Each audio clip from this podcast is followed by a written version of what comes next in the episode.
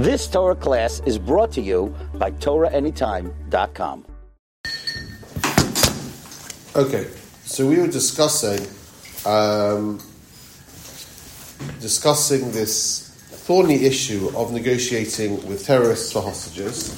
And if just to remind ourselves, there, there's a Mishnah, and the Mishnah says you're not allowed to redeem a captive for more than they're worth. Then the Gemara said, what the Gemara wants to know, what was the reason for it? Is it because we don't want to place too much of a pressure on the community because it's just going to be exorbitant every time someone's taken captive? Or is it because we don't want to incentivize the, um, the terrorists or whatever for doing it in the future? And the Gemara then wanted to prove it from someone called Levi Bar who redeemed his daughter for more than she was worth. And the implication was that because he prayed for it in private, it was his own money, it wasn't a drain on communal funds, there was no concern of overpaying. However, the Gemara countered by saying that um, who says that he acted properly? Who said that? Um, who says that this Levi bar Darga acted with the sanction of the Chachamim of the sages, and maybe he just uh, he was a rich man, did what he wanted anyway, and the Gemara doesn't give any other resolution to the issue. So that's kind of a cryptic Gemara on the, on this.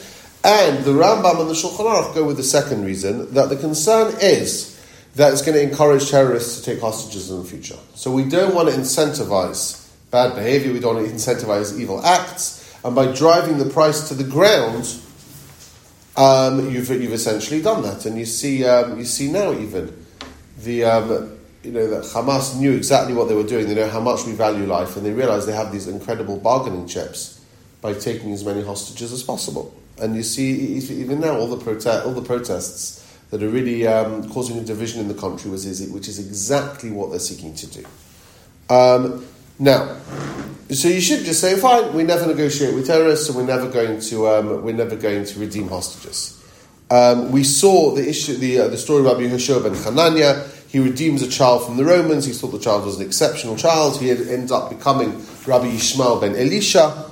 And Tosfos asked, how was he allowed to do it? And there are essentially three different answers. Number one, he realized his child would become something exceptional. He's a muflag b'chachma. He will become an exceptional sage, and society needs such people, and therefore it's worth um, paying exorbitant amounts, or just to, or, or just uh, or even uh, just running the risk of, of exorbitant uh, amounts in the future for such a child. Number two, it was the time of, uh, of the Churban Habayis. There was such chaos anyway that normal rules didn't apply because they could just take whoever they wanted whenever they wanted. Um, so those rules didn't apply. And number three, there was an imminent danger to the child, and therefore you're allowed to pay for more than the child was worth. You look puzzled. You sure there's an imminent danger to everybody? Not always. Not always. Um, Likely. Especially women. depends why the person's being taken hostage or kidnapped, and who they're being taken hostage or kidnapped by. Okay, it might always be the case, it might not be the case. Okay, the Ramban rejects the answer that it was permissible because of imminent danger, because exactly of what you're saying. The Ramban says every hostage is in imminent danger, okay, um, or it involves some kind of danger, and therefore the fact that Chazal says you don't pay, Chazal say you don't pay more than uh, the going value, you don't uh, don't pay exorbitant amounts, means we don't take danger into account because every hostage is in danger. Right? So the Ramban goes that way. The Shulchan Aruch says that you can spend extra money to redeem someone who's going to become an exceptional member of society. Someone that's a muflag b'chachma, they're going to be a great sage, this is what we need. Um, and therefore you can break the rules for that. Now, what about this? Let's move, let's move on a little bit. Um, this was unfortunately very commonplace in the time of Chazal, um, and, and it's heartbreaking either way. A wife gets captured the husband has a responsibility as far as the kasuba is concerned to redeem his wife. That's part of the, part of the, uh, what you sign up to when you sign on the dotted line of the kasuba is to redeem your wife. And the chachamim have the opinion that you have to pay up to ten times her value to redeem her. That's it's an absolute obligation to do whatever you can to get her out. Shimon Gamliel says no, you pay her value and that's it. How do you, how do you assess the value? You, um, you could you could assess what's the value, what's the value of uh, human trafficking. Everything's got a price.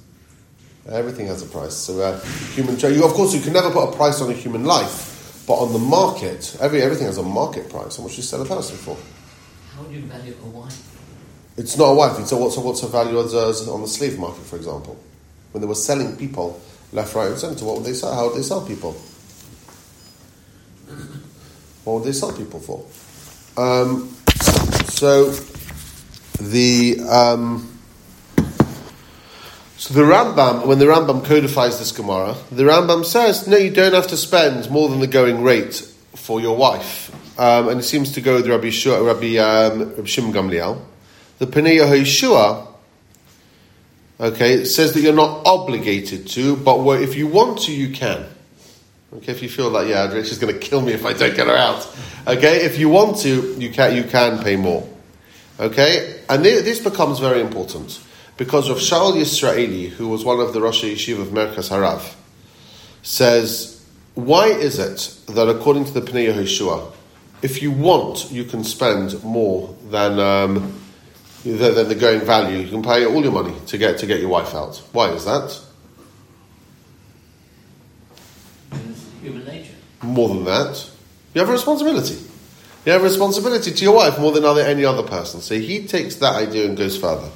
He says, because just like a husband is responsible for his wife's welfare, you can also make the case that um, the Jewish people, as represented by the Israeli army, have, um, have this same responsibility towards the military, and therefore you can redeem soldiers even where there is a concern you're going to incentivize in the future. Right? Ah, it's true. You know, the, uh, the Gilad Shalit case, in which uh, certainly LP Teva has caused a lot of the trouble that we're in now with Sinwar and whatever else, and, and Hamas realizing they can get over a thousand Israelis for every, uh, for every hostage. Nonetheless, says Rav Shaul Yisraeli, because you have a responsibility to your soldiers, and uh, I guess by extension to your civilians, that's part of the duty of care of a state, and therefore there is justification for paying over the odds, even if you're going to incentivize for the future. Okay, you can make such an argument. Okay, but the question is this: everything we've said until now is um, is talking in peacetime, apart from this last comment. What happens in war? Does war complicate factors or not? Does war make things different, or do the rules not apply? Okay, so for example, um, why would you want to? Let's say you've got you've got a hostage or a prisoner of war taken at wartime, right? Especially with a with a you know you're fighting against an enemy that does not necessarily honour the rules of the Geneva Convention. So why would you want to get your your, your soldiers or your hostages out? To stop them coming to harm. Right, pikuach nefesh. Okay, it's pikuach nefesh. This hostage right now, the hostage is in the most vulnerable situation possible, and therefore we have to do whatever we can to get them out.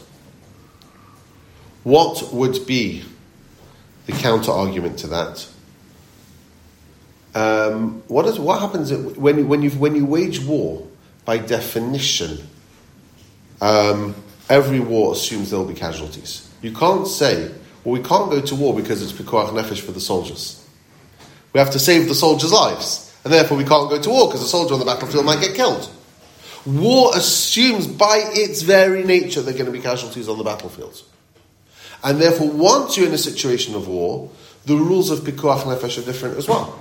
Casualties on the battlefield are different from, from people coming to harm. Once, once you're at war, you're at war. War assumes there's going to be casualties. doesn't necessarily assume that there'll be hostages taken. Um, yeah, it does. Prisoners of war. Prisoners of war.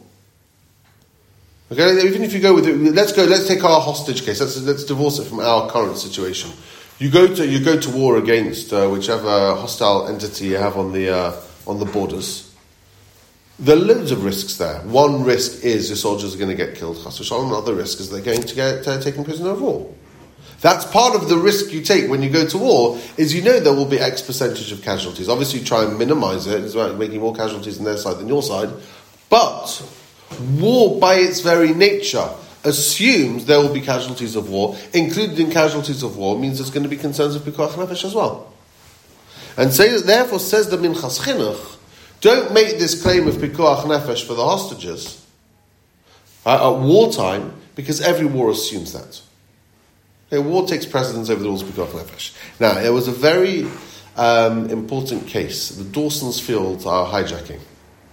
Okay, which is in 1970. There's a TWA flight, and it gets um, it gets captured by Palestinian terrorists and landed on an airfield in uh, lands on an airfield in Jordan, and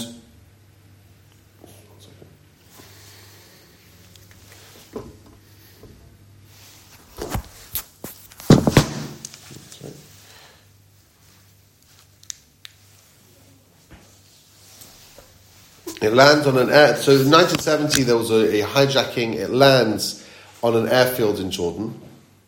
Um, what happened was that, excuse me.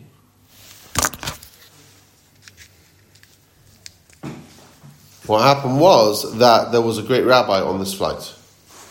And the great rabbi was called Rav Yitzchak Hutner. And Rav Yitzchak Hutner was taken captive and the um, the students in, of Rav Hutner in America wanted to know: Can we redeem our rabbi for a lot of money? Based on what we've learned so far, what would we say?